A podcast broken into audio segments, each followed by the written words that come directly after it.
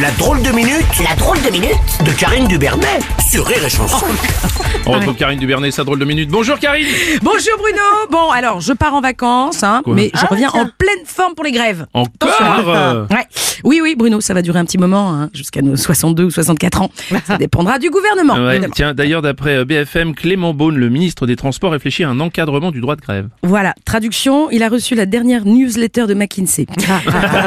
alors, les grèves, oui, ils veulent bien, ils sont d'accord à McKinsey, enfin à Renaissance, oui. enfin à la REM. Ouais. Je, je- je- je- pardon, sais plus comment les appeler moi.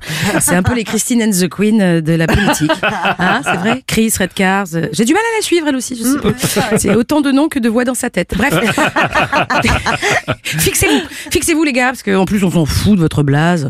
Bio de Danone euh, qui devient Activia, ça reste un yaourt fade. hein, voilà. Dit, voilà, Total qui est devenu Total Énergie, on n'est pas con, on les a reconnus. Hein Ouais. C'est comme Pepsi ou Coca, ça reste du concentré d'escroc, tu vois. Voilà. Mais si, ah bah si. Ah oui. 20 milliards de dollars de bénéfices en 2022, Ah ouais, Bruno, pardon, hein. Celui qui se fait autant de blé pendant que le monde vit un début de troisième guerre mondiale, trois crises simultanées sociales, énergétiques et sanitaires, ça s'appelle comment? C'est un, c'est un quoi? Un profiteur Eh, Il y avait aussi PDG, c'est pas mal. Ah oui, c'est pas mal, oui, j'avais pas vu. Bref, revenons à nos moutons, enfin à nos chèvres. Hein, parce que, euh, on parle du gouvernement. Donc ça, merci. Donc ça réfléchit à encadrer le droit de grève. Enfin, je dis ça parce que bon, on ne sait pas à qui appartient la main dans la marionnette, hein, donc je dis ça.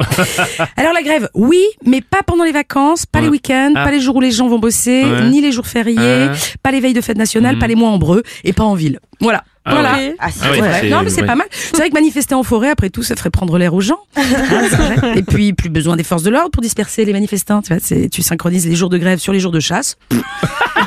non Bah quoi C'est vrai Ouais, c'est pas con. Ah bah, je peux te dire qu'au premier coup de chevrotine, t'as plus un syndicaliste dans une fougère.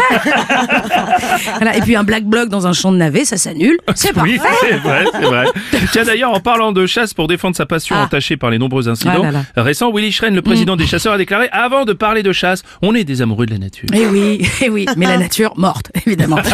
voilà, enfin, amis promeneurs, hein, pendant les vacances, pour éviter les balles perdues, éviter surtout les trous de balles perdus. hein. Ils sont reconnaissables à leur treillis kaki, leur gilet orange et leur fusil en bandoulière. Apparemment, tu n'aimes pas la chasse. non, Karine Bruno, parce que qui va à la chasse perd sa place. Et j'espère bien la retrouver à mon retour. Bisous. Bien sûr, la drôle de minute de Karine Dubernet